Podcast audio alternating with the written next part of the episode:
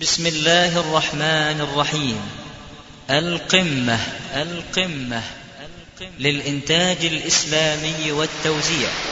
يسرها أن تقدم للمسلمين في كل مكان هذا الإصدار لفضيلة الشيخ محمد حسان. يا أيها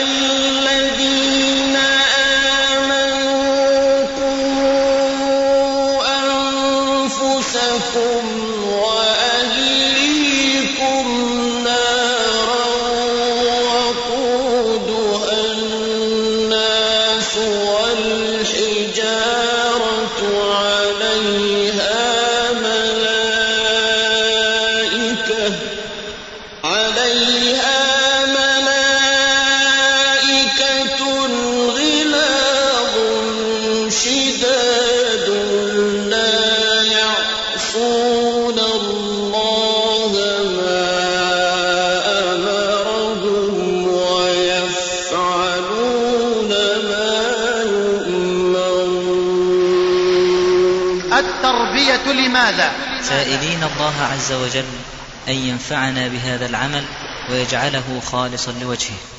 والآن إليك أخي الكريم الشريط السادس. إن الحمد لله نحمده ونستعينه ونستغفره ونعوذ بالله تعالى من شرور أنفسنا وسيئات أعمالنا. من يهده الله فلا مضل له ومن يضلل فلا هادي له.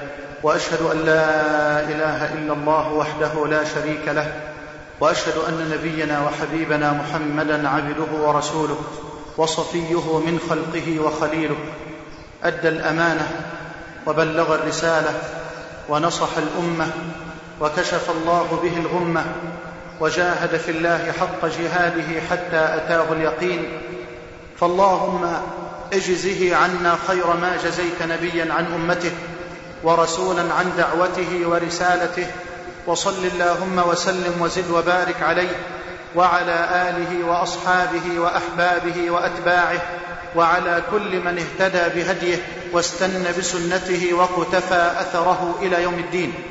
أما بعد فحياكم الله جميعا أيها الأحبة الكرام وطبتم وطاب ممشاكم وتبوأتم جميعا منزلا من الجنة وأسأل الله جل وتعالى أن يجمعني وإياكم في الدنيا دائما وأبدا على طاعته وفي الآخرة مع سيد الدعاة وإمام النبيين في جنته ومستقر رحمته.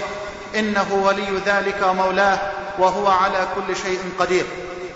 أعلم جيدا أيها الأحبة أننا الآن نمر بأزمة عارمة في جميع, في جميع بيوتنا.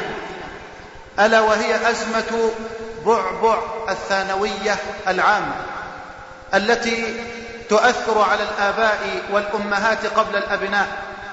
وكم تمنيت أن تتوقف اللقاءات كلها حتى ينتهي أحبابنا وإخواننا الطلاب من آداء الاختبارات.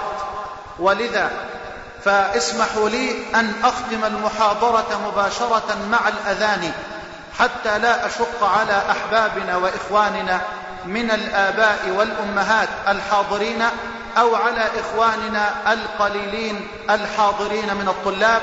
وبداية أضرع إلى الله جل وعلا أن يذلل لهم الصعاب وأن ييسر لهم الأسباب وأن يفتح لهم الأبواب وأن يذكرهم في الاختبارات ما نسوا وأن يعلمهم ما جهلوا إنه ولي ذلك والقادر عليه.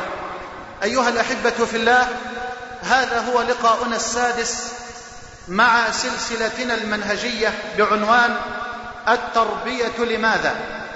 وفي عجالة أذكر أحبابي وإخواني بما ذكرناه في اللقاءات الماضية.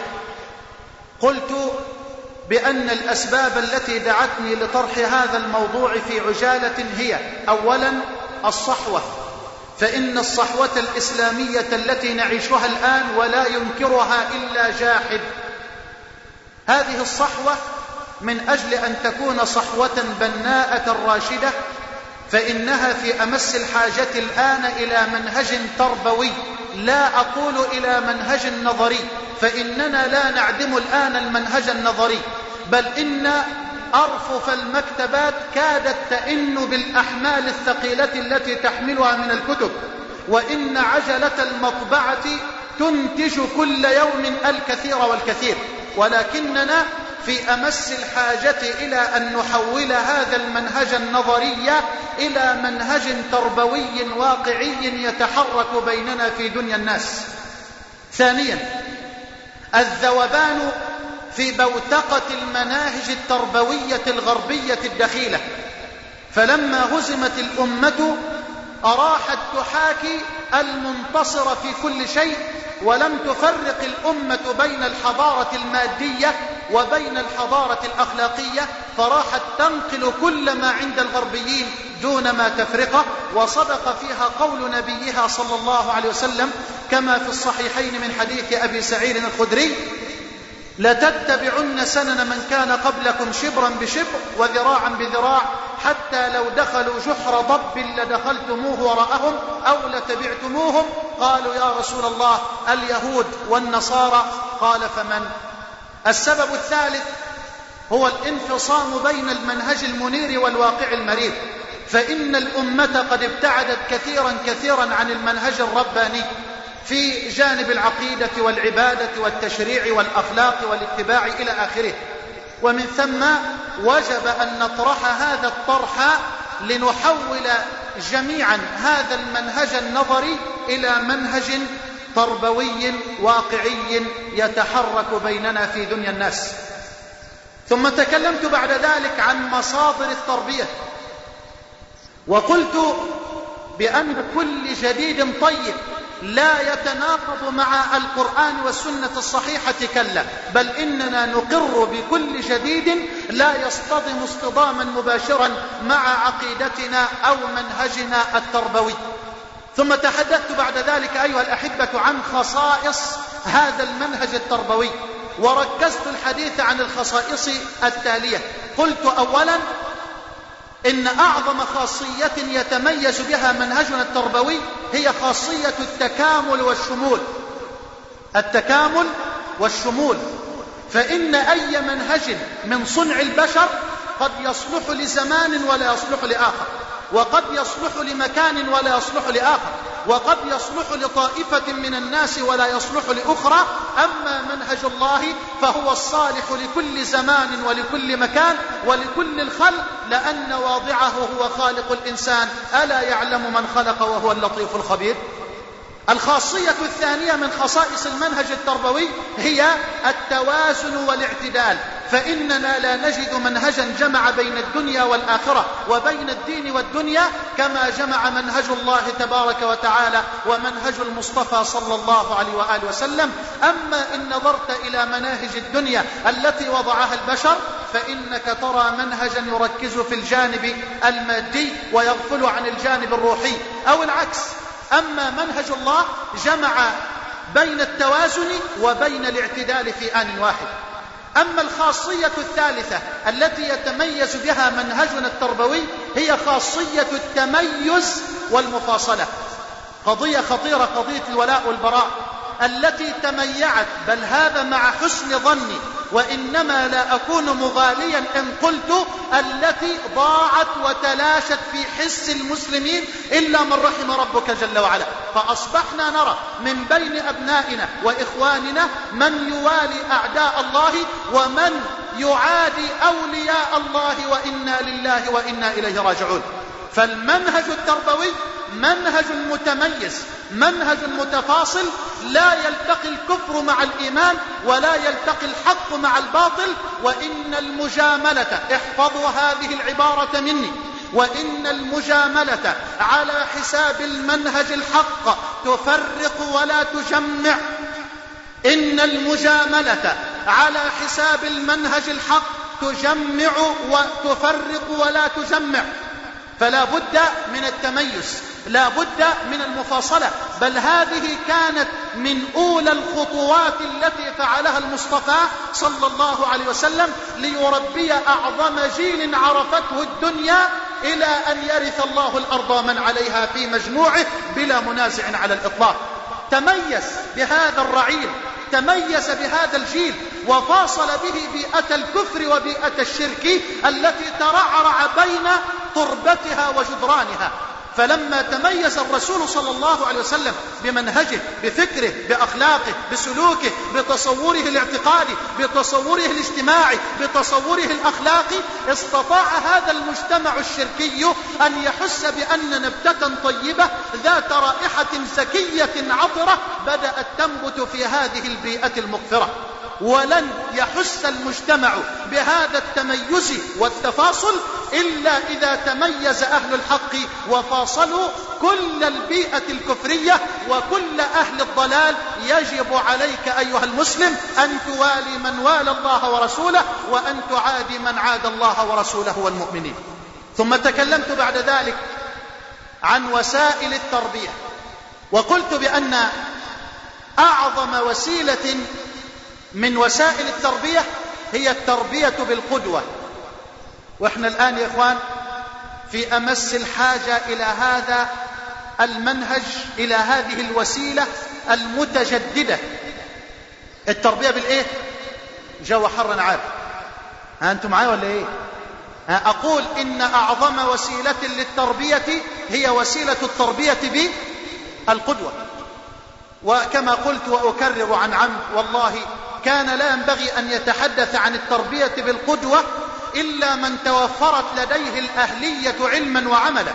ولكن قد يتحدث المرء لا من منطلق شعوره بالأهلية وإنما من منطلق شعوره بالمسؤولية والقاعدة الأصولية تقرر وتقعد من عدم الماء تيمم بالتراب ويتردد في أذني في كل مرة وأنا أذكر أحبابي بالقدوة كأعظم وسيلة من وسائل التربية. يتردد في أذني قول القائل ألا أيها المعلم غيره هل لنفسك كان ذا التعليم؟ تصف الدواء لذي السقام وذي الضنا كيما يصح به وأنت سقيم؟ ابدأ بنفسك فانهها عن غيها فإذا انتهت عنه فأنت حكيم وهناك يقبل ما تقول ويقتدى بالفعل منك وينفع التعليم فالله أسأل أن يغفر ذنبنا وأن يستر عيبنا وأن يرزقنا وإياكم الصدق والإخلاص في أقوالنا وأعمالنا. الله جل وعلا علم أنه لن يتحول المنهج التربوي في حياة الناس إلا من خلال قدوة. إن تقديم المنهج النظري يا إخواني ليس أمرا عسيرا ولكن هذا المنهج التربوي النظري سيظل حبرا على ورق بل ولن يساوي قيمة المداد الذي كتب به ما لم يتحول هذا المنهج التربوي في حياة الأمة إلى واقع. ما ينفعش. ما إحنا بنتكلم بقالنا سنوات. والمناهج النظرية تكدست في المكتبات لكن ما هي النتيجة؟ هل الثمرة التي نقطف نقطفها الآن تساوي قيمة الكتب ومقدار المناهج التي قدمت طيلة السنوات الماضية. أقول بملء فمي لا ورب الكعبة. إذا لا بد أن يتحول هذا المنهج النظري في حياتنا إلى واقع. إننا لا نريد بهذا الطرح التربوي مجرد الثقافة الباردة التي لا تتعامل إلا مع الأذهان. التي لا تتعامل إلا مع التلذذ والاستمتاع بحسن البيان وفصاحة الأسلوب ودقة العبارة وحسن عنصرة الموضوع. كلا إننا لا نريد هذا بل إن العقول قد كلت وملت من هذا. إنما الذي نريده وأنقله بعقلي وروحي ودمي أن نحول هذا المنهج النظرية التربوية في حياتنا إلى واقع. أين أخلاق الإسلام؟ أين الدين؟ إن أعظم خدمة نقدمها اليوم للإسلام هي أن نشهد للإسلام شهادة واقعية عملية أخلاقية سلوكية بعدما شهدنا له جميعا من قبل شهادة قولية. كلنا شهد الإسلام بلسانه لكن من منا شهد للإسلام بسلوكه؟ من منا شهد للإسلام بأخلاقه؟ من منا قال للدنيا كلها هذا هو إسلامي وهذا هو ديني ينادي في الناس جميعا. حتى وإن عجز صاحبه أن يبلغ هذا الإسلام بلسانه وببيانه. قم قم أيها المسلم. قم ودثر العالم كله ببردتك ذات العبق المحمدي. قم واسق الدنيا كأس الفطرة لتروى بعد ظمأ ولتحيا بعد موات. قم وأسمع العالم كله خفقات قلبك الذي وحد الله جل وعلا. قم وأظهر للدنيا كلها حقيقة إسلامك في صورة عملية وضاءة مشرقة تتألق روعة وسموا وجلالة إن عجزت أن تبين للدنيا كلها بلسانك حقيقة الإسلام. فإن الإسلام ما انتشر في المرحلة الأولى إلا عن طريق هذا الرعيل الذي حول الإسلام في حياته إلى منهج حياة. وإن العالم كله اليوم يحكم على الإسلام من خلال الواقع المر الأليم للمسلمين. ولقد قرأت لعالم ألماني شهير أعلن إسلامه وأراد أن يأتي إلى بلاد المسلمين ليملأ عينه بحقيقة الإسلام في صور عملية مشرقة. فلما جاء إلى مكة ورأى الناس في الحج ورأى الصراع ورأى القسوة ورأى الغلظة ورأى الفظاظة ورأى القوي يريد أن يقتحم وأن ينتهي ينتقم من الضعيف ورأى المرأة العجوز الشمطاء تصرخ على الشاب القوي الفتي وتنادي عليه أن اعطني شربة ماء وجرعة ماء فيأبى. يأبى وقد جاء هذا ليحج بيت الله الحرام ولقد رأيت بعيني رأسي في حج العام الماضي أن شابا كان ضعيفا فوطئته الأقدام وسقط تحت أرجل الفرسان الذين يطوفون حول بيت الله الرحيم الرحمن. وصرخ ولكن من الذي يغيثه؟ ومن الذي ينقذه؟ ومن الذي يمد إليه يد العون؟ وما كان منه إلا أن وطئت الأقدام هذا الرجل حتى انفجرت بطنه ونجس الصحن بأكمله. بعيني. بعيني. فلما جاء الرجل ورأى هذه الصور المؤلمة لحقيقة المسلمين قال قولته المشهورة الحمد لله الذي عرفت الإسلام قبل أن أعرف المسلمين. حقيقة مرة يا إخوان. مرة جدا. لا ينبغي أن ندفن رؤوسنا في الرمال كالنعام وأن ننكرها بل هذا ليس حلا وإنما الحل أن نشخص الداء حتى وإن كان الداء مرا بطعم الحنظل لنستطيع أن نحدد الدواء بدقة. فإن تحديد الدواء يتوقف تماما على تشخيص الداء وإلا لو ذهبت لطبيب وصرف لك دواء لا يتفق مع دائك ربما سيأتي الضر حتما ولن يأتي الشفاء بأمر الله بسبب الدخول في هذه الأسباب. إذا التربية بالقدوة من أعظم وسائل التربية. مش ممكن ابنك هيتربى على الصدق وأنت تكذب أمامه. لا يمكن أن تتربى البنت على الفضيلة وترى أمها تخون أباها. لا يمكن أن تتربى الفتاة على الطاعة وهي ترى أمها تنظر لأباها نظرة شرر ولا تسمع له ولا تطيع.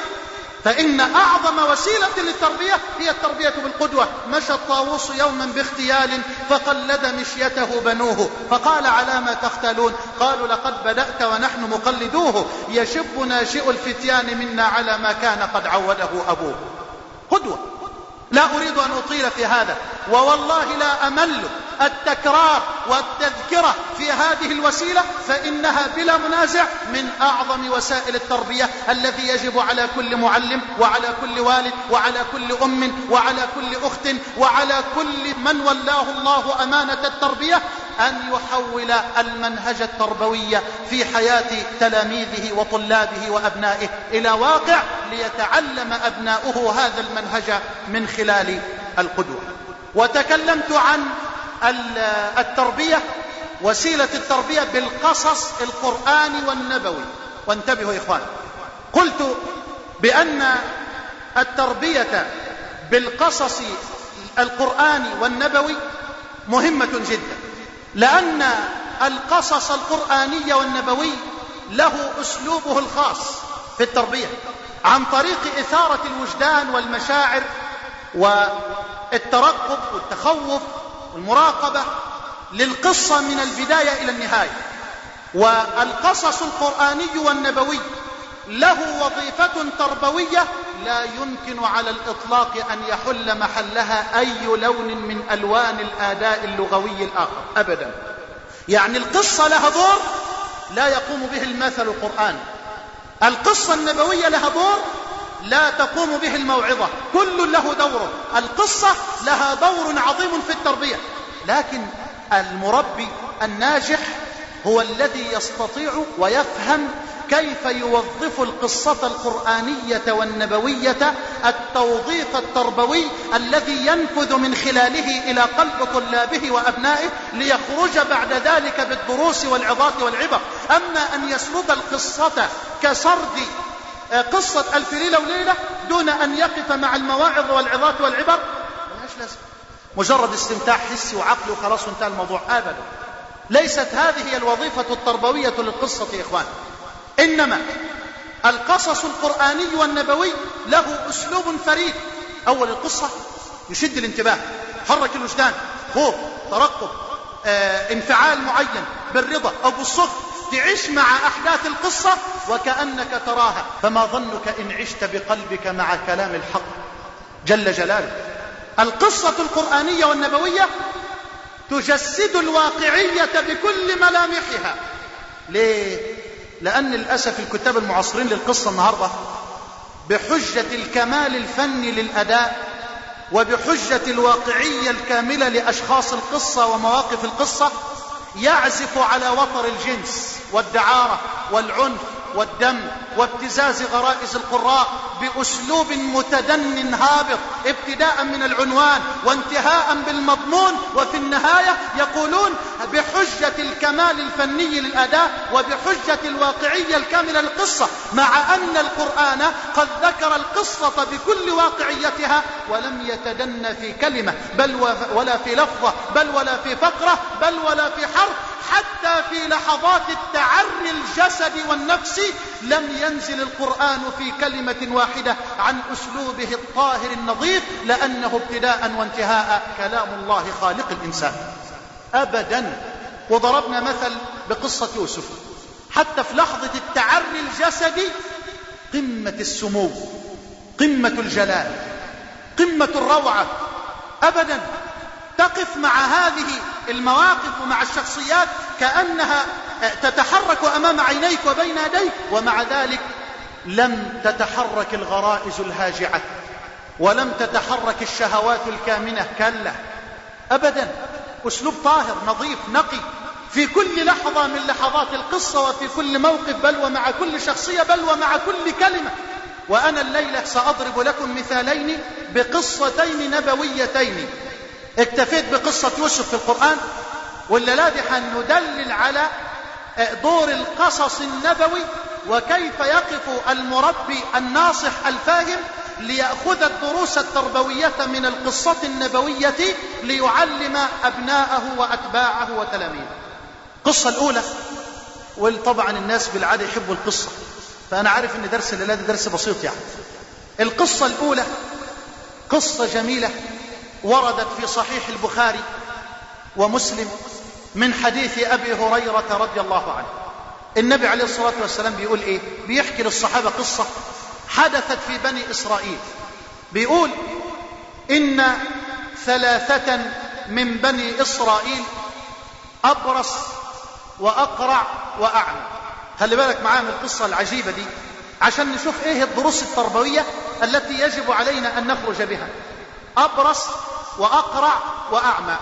أراد الله أن يبتليهم يختبرهم فأرسل الله إليهم ملكا. فأتى الملك الرجل الأول اللي هو مين؟ الأبرص. أبرص يعني مريض بمرض البرص. فقال له الملك أي شيء أحب إليك؟ قال له أن يذهب هذا الذي قد قذرني الناس. أحب شيء إلي لون حسن وجلد حسن وأن يذهب هذا الذي قذرني الناس. يعني يذهب هذا البلاء عني. فمسحه أي الملك فأعطي لونا حسنا وجلدا حسنا. الملك مسح. لكن من الذي أعطى؟ الله جل وعلا. أنا هتوقف مع الدروس في الآخر. بس خلينا نقف مع القصة كده بكاملها عشان ما نقطعش حلقة من حلقات القصة. أي شيء أحب إليك؟ قال لون حسن وجلد حسن وأن يذهب هذا الذي قذرني الناس. فمسحه أي الملك فأعطي لونا حسنا وجلدا حسنا. ثم قال له الملك أي شيء من المال أحب إليك؟ أنت بتحب إيه من الأموال؟ قال والله أنا بحب الإبل يعني الجمال. فأعطاه الملك ناقة عشرا بنص الحديث. وقال له الملك بارك الله لك فيها. خلاص وسابه ومشي أدى وظيفته ومهمته مع هذا الرجل الأول. ثم أتى الملك الرجل الثاني. وقال له أنت بتحب إيه؟ أي شيء أحب إليك قال له شعر حسن ولون حسن ويذهب عني, عني هذا الذي قذرني الناس. فمسحه أي الملك فأعطي شعرا حسنا ولونا حسنا. بتحب إيه من الأموال قال له والله أنا بحب البقر. فأعطاه الملك بقرة حاملة. وقال بارك الله لك فيها وسابه وانصف وأتى الملك الرجل الثالث وهو الأعمى. قال أي شيء أحب إليك؟ قال أن يرد الله إلي بصري فأبصر الناس. فمسحه الملك فرد الله إليه بصره. قال أي شيء من المال أحب إليك؟ قال أحب الغنم. فأعطاه الملك شاة والدا. وقال بارك الله لك فيها. اسمع النبي عليه الصلاة والسلام يقول إيه؟ يقول الحبيب فأنتج هذان وولد هذا فأصبح لهذا واد من الإبل وأصبح لهذا أي للثاني واد من البقر وأصبح لهذا أي للثالث واد من الغنم. ما شاء الله الأموال إيه؟ كثرت وبوركت. فأتى الملك الرجل الأول. بس الملك رايح له بقى في صورته التي كان عليها من قبل. في صورة رجل أبرص مسكين فقير. ورايح يقول له إيه؟ مسكين وابن سبيل. انقطعت بي الحبال أي الأسباب في سفري. ولا بلاغ لي اليوم إلا بالله ثم بك. فأسألك بالذي أعطاك اللون الحسن والجلد الحسن والمال بعيرا أتبلغ به في سفري. قال له الحقوق كثيرة امشي. خلي بالك دي كلمة كل الأغنياء إلا من رحم ربه. الحقوق كثيرة وهجيب لكم منين؟ ها اللي الناس واقفة بالطوابير قدام البيت. الحقوق كثيرة. فقال له الملك هتوقف مع الدروس دلوقتي. قال له الملك إن كنت كاذبا صيرك الله إلى ما كنت. يعلق الحافظ ابن حجر في الفتح على هذا ويقول ظاهر النص الحديثي النبوي أن الله قد صيره إلى ما كان. فأتى الملك الرجل الثاني وقال مسكين وابن سبيل انقطعت بي الحبال في سفري ولا بلاغ لي اليوم إلا بالله ثم بك فأسألك بالذي أعطاك اللون الحسن والشعر الحسن والمال بقرة واحدة أتبلغ بها في سفري. قال له امشي. الحقوق كثيرة؟ نفس الإيه؟ العبارة. قال الملك إن كنت كاذبا صيرك الله إلى ما كنت. ثم أتى الملك الرجل الثالث وهو الأعمى. وقال مسكين وابن سبيل انقطعت بي الحبال في سفري ولا بلاغ لي اليوم إلا بالله ثم بك فأسألك بالذي رد عليك بصرك وأعطاك المال الوفير. شاة واحدة أتبلغ بها في سفري. فقال حقا لقد كنت أعمى فأبصرني الله. وكنت فقيرا فأغناني الله. فاذهب. هذه أموالي. خذ ما شئت ودع ما شئت. فوالله لا أجهدك اليوم في شيء أخذته لله عز وجل. فقال الملك أمسك عليك مالك. فإن الله قد رضي عنك وسخط على صاحبيك. قصة عجيبة. دروس تربوية بليغة ينبغي أن نستخرجها من هذه القصة القصيرة البليغة. أول درس يا إخواني ولن أطيل بل سآخذ أهم الدروس وسأترك المجال لكل طالب علم نبيه ولكل أستاذ كريم ووالد حبيب وأخت فاضلة أن تستخرج وأن يستخرج ما بقي في القصة من دروس تربوية ناجعة ناجحة. الدرس الأول من أهم الدروس أن الدنيا دار ابتلاء وبوتقة اختبار. وعلى فكرة ده درس مهم جدا. الدنيا يا إخوان دار ابتلاء وبوتقة اختبار. يعني أنت هنا مبتلى. هل أتى على الإنسان حين من الدهر لم يكن شيئا مذكورا؟ إنا خلقنا الإنسان من نطفة أمشاج نبتليه فجعلناه سميعا بصيرا. أقول أيها الأحبة الكرام أول درس يجب علينا أن نقف معه هو أن الدنيا دار ابتلاء وبوتقة اختبار. فإن كثيرا منا الآن يعيش في الدنيا وكأنه يعيش الدار الخالدة الباقية. مع أن الله جل وعلا قد حذرنا تحذيرا متكررا من الدنيا. في أكثر من صورة من صور القرآن.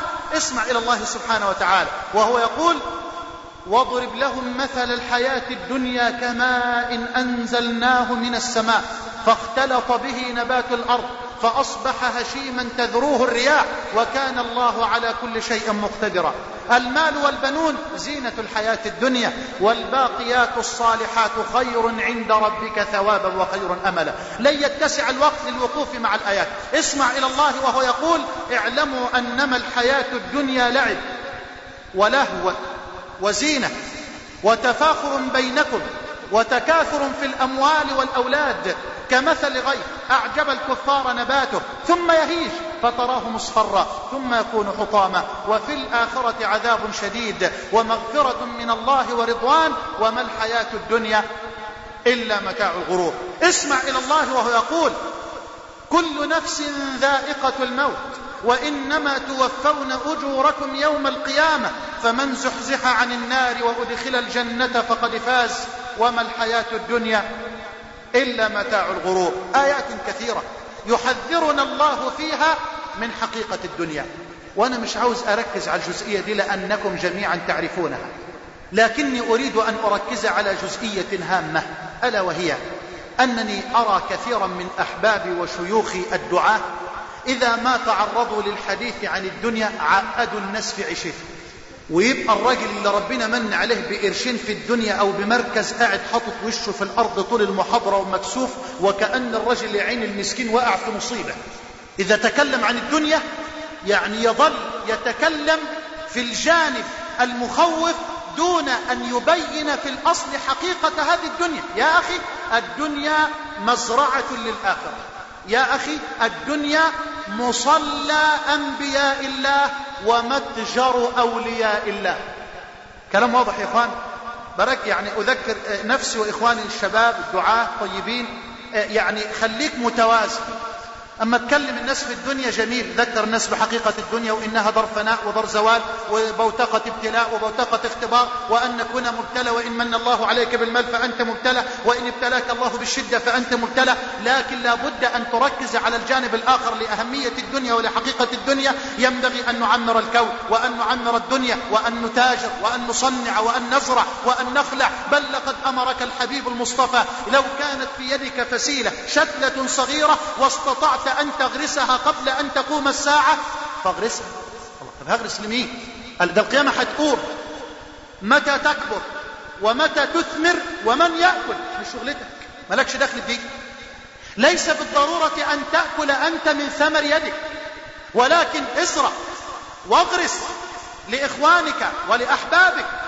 والنتائج ليست لك وليست عليك إنما هي بيد مسبب الأسباب جل جلاله. فيا أيها الحبيب الكريم بين للناس أيضا حقيقة الدنيا. الدنيا مزرعة طيبة للآخرة. لو أنك زرعت فيها عرفت بين يدي الله فضلها وحقيقتها. متى تكون الدنيا ملعونة؟ إذا صدتك الدنيا عن الله وأبعدتك الدنيا عن الله وأخذتك الدنيا من الآخرة. لكن وأحسن كما أحسن الله إليك ولا تنس نصيبك من الدنيا. اعمل لدنياك كأنك تعيش أبدا. بالمناسبة هذه العبارة ليست حديثا نبويا فإن كثيرا من الإخوة يرددها على أنها حديث.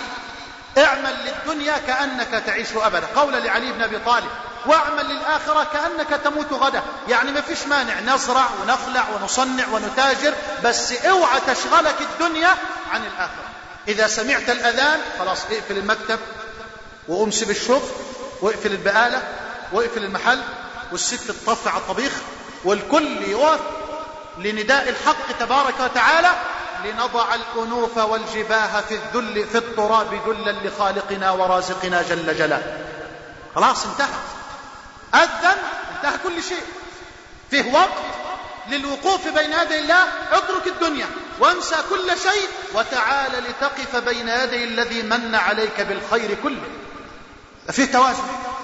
مش نجلس أمام التلفزيونات والعصر يأذن ودلوقتي بقى العصر والمغرب والعشاء والفجر. والله وأنا طالع لصلاة الفجر بسمع ماتشات كورة. الحمد لله ما عنديش تلفزيون. وبالمناسبة كنت في مرة في محاضرة في السويس فالحقيقة يعني كنت بتكلم عن التلفزيون وشادد عليه شوية. فراجل مدير كبير يعني ربنا يبارك فيه هو توفي أسأل الله أن يغفر لنا وله وأن يرحمه وأن يسكنه فسيح جناته. فبيقول لي الله يا شيخ هو أنت عمال تتكلم كده ما عندكش تلفزيون؟ قلت له لا الحمد لله. قال لا ما عندكش تلفزيون صحيح؟ قلت له لا والله. قال والله حرام عليك. المهم يا إخوان يجلس الناس الناس الآن أمام ماتشات كأس المر كأس المر ويقضون الليل كله ووالله منهم لا أقول كلهم منهم من لا يقوم لصلاة الفجر مع أنه قد قضى الليل كله. ما شاء الله أقام الليل كله مع كأس المرارة والحمر لكن انت مخليه كده يقوم يقيم الليل لله. ساعة ولا ساعتين الشيطان يثقل عليه النوم. خطر مرض عظيم. فيا أيها الحبيب الكريم أقول الدنيا مزرعة الآخرة. هي محط ابتلاء وبوتقة اختبار فاعرف حقيقتها حتى لا تغتر بها. فإن لله عبادا فطنا طلقوا الدنيا عرفوا حقيقة الدنيا زرعوا للآخرة. كان علي بن أبي طالب لما الدنيا تجيله كده يقول لها ها غري غيري أنا مش بتاع دنيا. غري غيري مش بتاع دنيا يعني إيه؟ يعني ابات في الليل والنهار في المسجد وأترك التجارة واعتكف واعتزل المجتمع؟ لا لا لا لا ابدا ابدا بل هو الفارس الذي وقف في ساحة الميدان والبطولة والشرف يوم خرست الألسنة الطويلة وخطبت السيوف والرماح على منابر الرقاب وقف علي بن أبي طالب يدفع عن دين الله جل وعلا. يبقى القضية كانوا فاهمين الحقيقة. كان فيه توازن واعتدال حتى عند سيد الرجال الحبيب المصطفى صلى الله عليه وسلم. وكلكم يعرف الحديث الصحيح الذي رواه البخاري ومسلم حينما جاء الثلاثة. الرهط يسألون عن عبادة النبي فلما أخبروا عنها كأنهم تقلوها. فقال الأول أما أنا وأنا وأنا إلى آخره. فلما عاد النبي عليه الصلاة والسلام قال ماذا؟ قال أما أنا أصوم وأفطر وأصلي وأرقد وأتزوج النساء. فمن رغب عن سنتي فليس مني. وفي حديث آخر أما إني والله وفي نفس الحديث أما والله إني لأخشاكم وأتقاكم لله عز وجل. فالمهارة كيف توازن بين الدنيا وبين الآخرة؟ إياك أن تأخذك الدنيا فتشغلك الدنيا عن الآخرة وتنسى حق الله تبارك وتعالى وتنسى أن الدنيا مهما طالت فهي قصيرة ومهما عظمت فهي حقيرة لأن الليل مهما طال لا بد من طلوع الفجر ولأن العمر مهما طال لا بد من دخول القبر. أكتفي بهذا الدرس. الأول. ثانيا من الدروس البليغة التي يجب أن نقف أمامها في هذه القصة النبوية المباركة أن كفران النعم سبب لزوالها. ولا لا يا إخوان؟ ما هو قال له إيه؟ قال له بل ورثت هذا المال كابرا عن كابر. سقطت مني دي في الحديث. لما راح يقول له مسكين وابن سبيل انقطعت بها الحبال في سفري ولا بلاغ لي اليوم إلا بالله ثم بك فأسألك بالذي أعطاك اللون الحسن والجد الحسن بعيرا أتبلغ به في سفري؟ قال الحقوق كثيره قال والله لكاني أعرفك. ألم تكن أبرص يشمئز الناس منك وينصرف الناس عنك؟ قال كلا. بل ورثت هذا المال كابرا عن كابر. ده أنا مولوده في بق معلقة. ذهب ها؟ نسي الإنسان فقره وأصله وعجزه. وآه لو نسي الإنسان أصلا يا ابن الحلال طب اصبر شوي. أنت منفوخ على إيه؟ قال أنت نسيت أصلك ونسيت فقرك ونسيت عجزك ونسيت ضعفك. من أنت أيها الإنسان؟ يا ابن التراب. ومأكول التراب غدا. أقصر فإنك مأكول ومشروب بل ورثت هذا المال كابرا عن كابر. اسمع شوف النبي عليه الصلاه والسلام بيقول إيه؟ كما في الحديث الذي رواه أحمد في مسنده من حديث بشر ابن جحاش القرشي بسند حسن أن الحبيب المصطفى صلى الله عليه وآله وسلم بصق يوما على كفه ووضع النبي أصبعه عليها وقال الحبيب قال الله تعالى يا ابن آدم ان تعجزني وقد خلقتك من مثل هذه. تنسيت إنك مخلوق من دي؟ فلينظر الإنسان مما خلق خلق من ماء دافق. المني يخرج من بين الصلب والترائب. إنه على رجعه لقادر. يبقى أصلك من إيه؟ من التراب. وفصلك من النطفة. اسمع دي واحفظها. وأصلك يوطأ بالأقدام وفصلك تطهر منه الأبدان. نعم. وليست العبرة أن نقف مع كل حكمة من أحكام التشريع وإنما الإسلام استسلام وإذعان لأمر الله جل وعلا وأمر حبيبه المصطفى صلى الله عليه وآله وسلم. وإلا لو وقفنا مع حكم التشريعات والتكليفات يعني لطالت بنا الوقفة لماذا فرض الله علينا الظهر أربعة ولم يكن خمسا أو عشرا إلى آخره؟ فيجب عليك أن تذعن وأن تستسلم لأمر الله فإن الإسلام استسلام وإذعان لأمر الله وأمر حبيبه المصطفى صلى الله عليه وآله وسلم. فيش بقى يعني مش عاوزين تحزلق وتفلسف ويقول لك الصلاة لأنها رياضة وبعدين بتظبط العمود الفقري وبتعمل رياضة للف... كل الكلام ده يعني إيه؟ ما فيش مانع ن... لا نستأنس به لكن نستدل به لا فرق بين الاستدلال والاستئناس. طيب أصلك من التراب وفصلك من النطفة وأصلك يوطأ بالأقدام وفصلك تطهر منه الأبدان. مر أحد السلف على رجل يلبس جبة من الخز أي من الحرير يتبختر فيها فاقترب منه الرجل الصالح هذا وقال يا أخي هذه مشية يبغضها الله ورسوله. قال ألا تعرف من أنا؟ مش تبقى تخلي بالك وتبص أنت بتكلم مين؟ قال له عارفك والله. قال له عارفني كمان. قال له أيوه. أولك نطفة مذرة وآخرك جيفة قذرة وأنت بينهما تحمل العذرة. انت مين؟ يا أيها الإنسان ما غرك ما غرك بربك الكريم الذي خلقك فسواك فعدلك في أي صورة ما شاء ركبك. فإذا ربنا من عليك بمنصب تواضع لله. إذا ربنا أكرمك بكرسي تواضع لله. والله العظيم لو دام الكرسي لغيرك ما وصل إليك. أين الظالمون؟ وأين التابعون لهم في الغي بل أين فرعون وهامان؟ أين من دوخوا الدنيا بسطوتهم وذكرهم في الورى ظلم وطغيان؟ هل أبقى الموت ذا عز لعزته؟ أو هل نجا منه بالسلطان إنسان؟ لا والذي خلق الأكوان من عدم الكل يفنى فلا إنس ولا جان.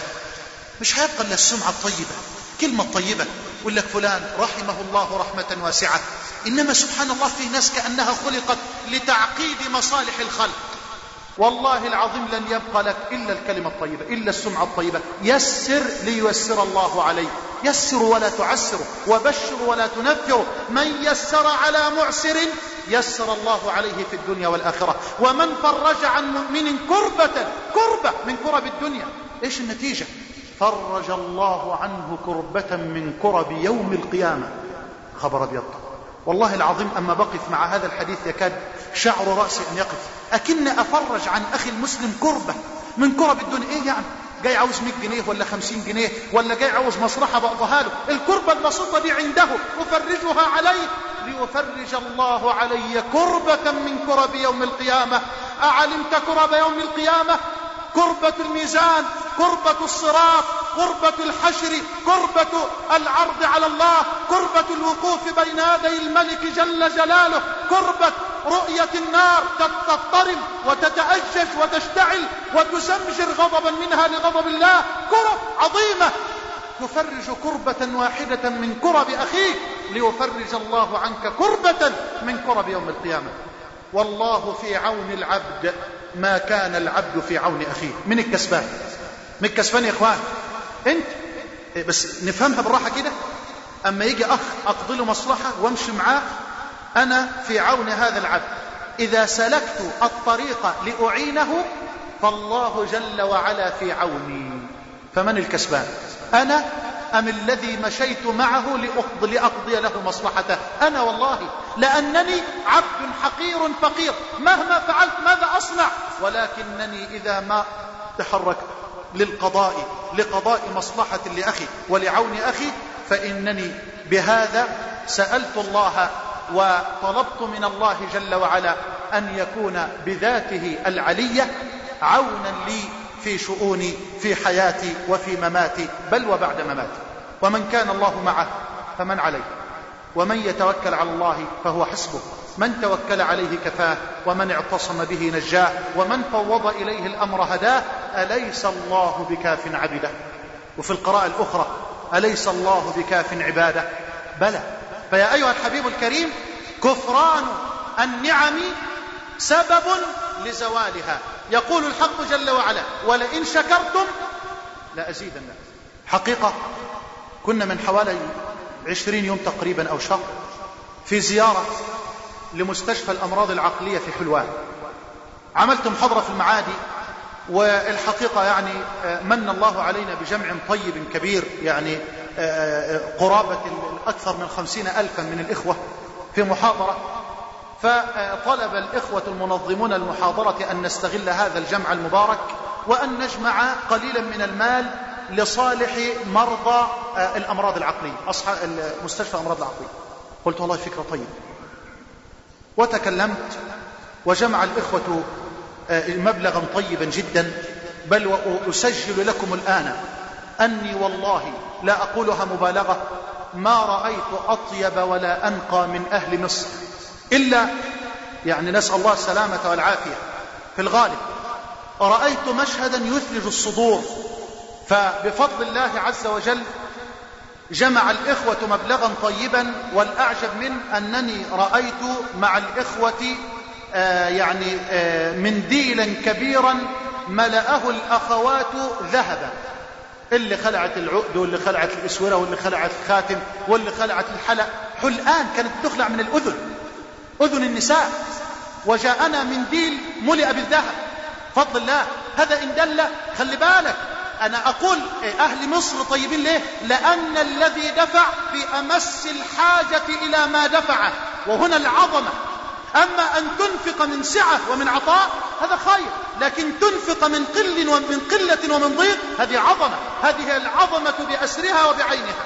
حتى وإن كان المبلغ قليلا نظير ما يدفع من مبالغ كبيرة طائلة من أماكن أخرى. والمثل الشعبي بتاعنا يقول لك إيه فعلا ما بتهنش إلا على الفقير. هذا في الغالب يعني إلا من رحم الله سبحانه وتعالى من الأغنياء. المهم قالوا نفصل قماش ونذهب للنساء وللرجال قمصان وطعام. وأصروا على أن أذهب معهم آه لأرى بنفسي. وذهبت معهم ووالله يا إخواني حينما دخلت أول عنبر للأخوات للنساء بكيت بكاء مريرا وكأني لم أبك من قبل ولم أستطع أن أكمل معهم الزيارة. وقلت من أراد أن يتعرف على فضل الله عليه وعلى نعم الله عليه فليأتي إلى هذا المكان ليسجد لربه حمدا وشكرا أن من عليه بنعمة العقل بعد نعمة التوحيد والإيمان. والله العظيم يا إخوان نعمة لا نقدرها. نعمة العقل. نعمة عظيمة. من منا فكر فيها؟ بالله أنا أقول عن نفسي والله ما فكرت في هذه النعمة إلا بعدما رأيت هؤلاء الذين سلبوا إياها. والله ما أحسست بها إلا يومها. ومن يومها وأنا أسأل الله جل وعلا كلما تذكرت حتى أكون صادقا أن يثبت الله علينا نعمة العقل بعد نعمة التوحيد والإيمان. نعمة عظيمة يا إخوان. فما ظنك بنعمة التوحيد. من الله عليك بلسان ذاكر وبقلب شاكر وبجسد على البلاء صابر وبجسد تتحرك به أي نعم لله عليك؟ وإن تعدوا نعمة الله لا تحصوها. إن الإنسان لظلوم كفار. كان أحد السلف إذا دخل الخلاء على قدميه وقضى حاجته بنفسه خرج حامدا شاكرا لمولاه ووضع يده على بطنه ورفع رأسه إلى السماء وقال يا لها من نعمة منسية غفل عنها كثير من الناس. يا سلام لما تدخل خلاء كده على رجليك وتطلع. ما شفتش والعياذ بالله اللي عمل المسألة هذه عن طريق الأسطرة أو عن طريق زوجته أو عن طريق أمه. مسألة خطيرة جدا. أنا أراها بعيني. أسأل الله أن يشفي آه، مرضانا ومرضى المسلمين. أراها بعيني كل يوم في بيتي. مسألة في غاية الحرج. حتى مع أقرب الناس إليه في غاية الحرج مع زوجته يحس بحرج شديد لأنها هي التي تساعده على هذه المسألة. أما أنا وأنت ندخل ونخرج ومن منا فكر في هذه النعمة العظيمة؟ يا لها من نعمة منسية غفل عنها كثير من الناس. خرج دخل سيد من الناس على خادمه ابن السماك ملك من الملوك. خرج في رحلة صيد ونفد منه الماء. فلما عاد إلى خادمه ابن السماك ألح عليه في طلب الماء البارد فأحضر له خادمه ابن السماك كوبا من الماء البارد وقبل أن يشرب. قال ابن السماك لسيده أستحلفك بالله يا سيدي. لو منع منك هذا الكوب فبكم تشتريه الآن؟ قال بنصف ملك. قال أستحلفك بالله ولو منع فيك فبكم تشتري إخراجه؟ قال بملكي كله.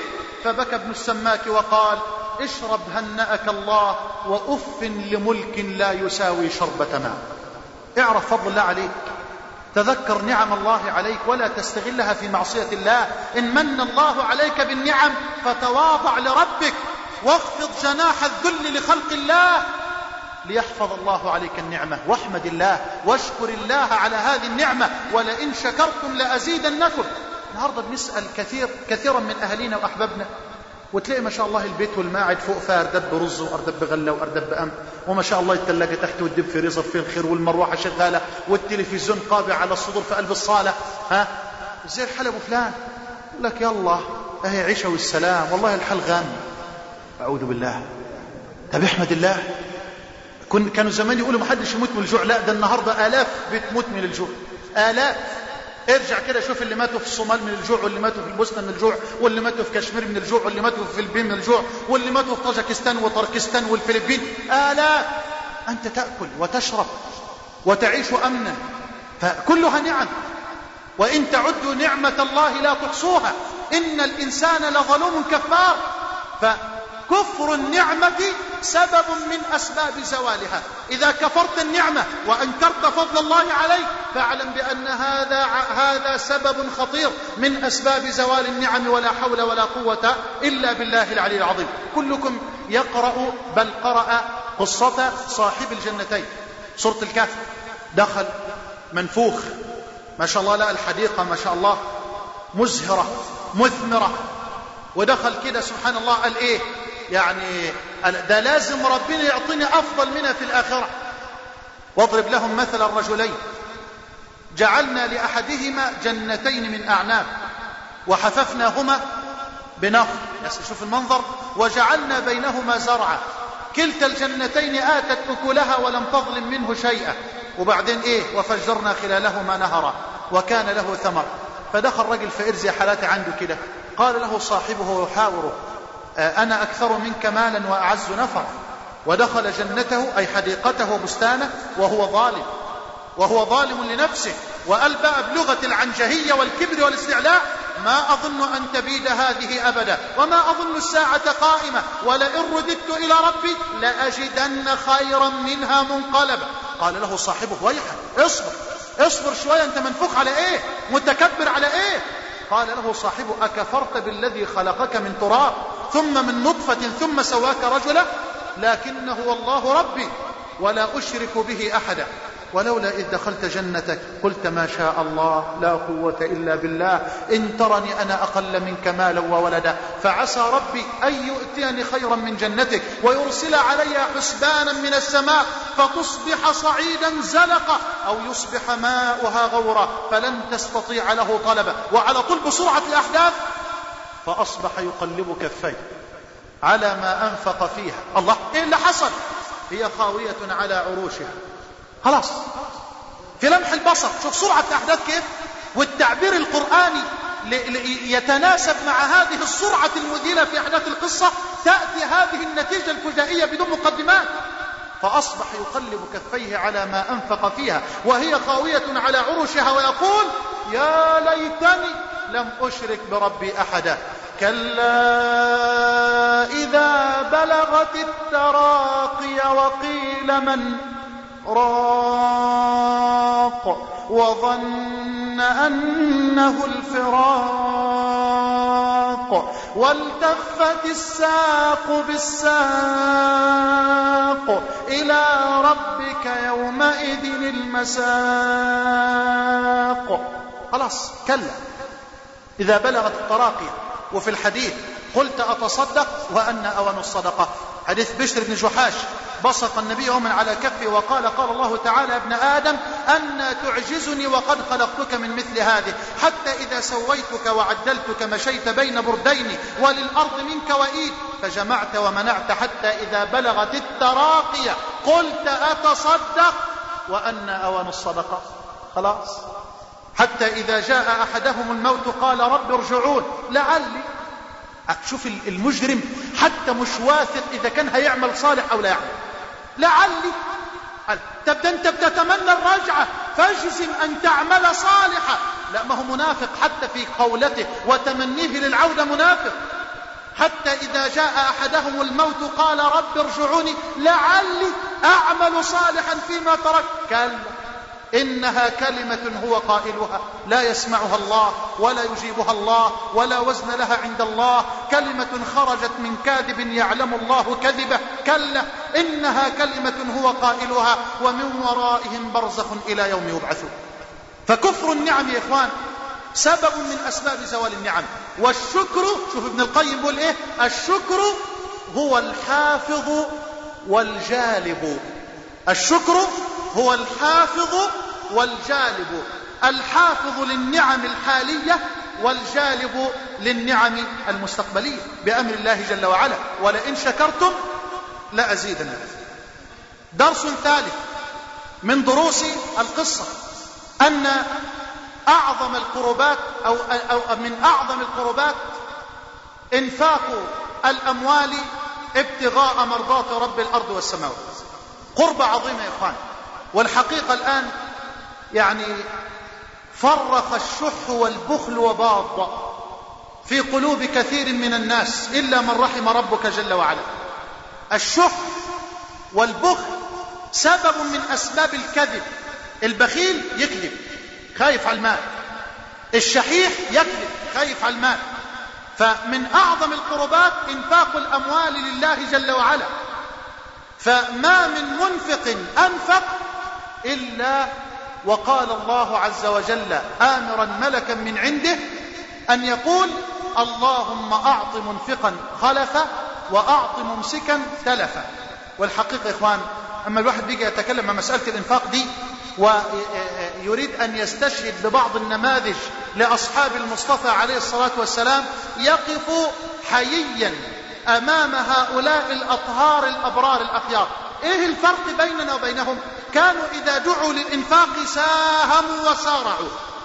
فما الفرق بيننا وبينهم إذا دعينا الآن اثاقلنا إلى الأرض؟ واحد قبل ما يخرج يبص بطرف عينه كده.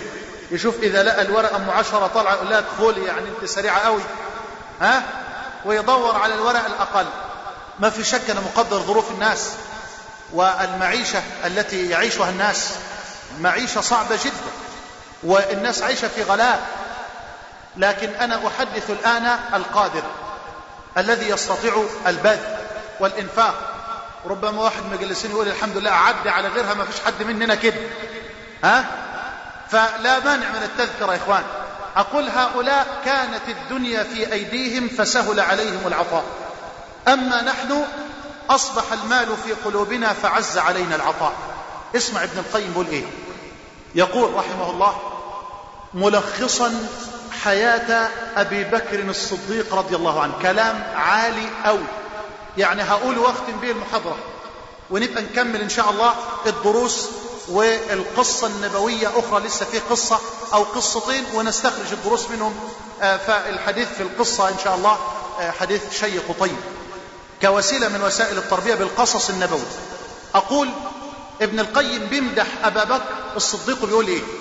بيقول هذا هو أبو بكر الصديق الذي عاين طائر الفاقة يحوم حول حب الإيثار فألقى له الصديق حب الحب على روض الرضا واستلقى على فراش الفقر آمنا مطمئنا فرفع الطائر الحب إلى حوصلة المضاعفة ثم تركه هنالك. وعلى على أفنان شجرة الصدق يغرد للصديق بأغلى وأعلى فنون المدح وهو يتلو في حقه قول ربه وسيجنبها الأتقى. أيها الأحبة الكرام كما وعدت سأكتفي بهذا القدر آه، من وسائل التربية بالقصة القرآنية والنبوية آه، تخفيفا على آبائنا وأمهاتنا أصحاب اختبارات الثانوية العامة فإني أعتبرهم المختبر رقم واحد.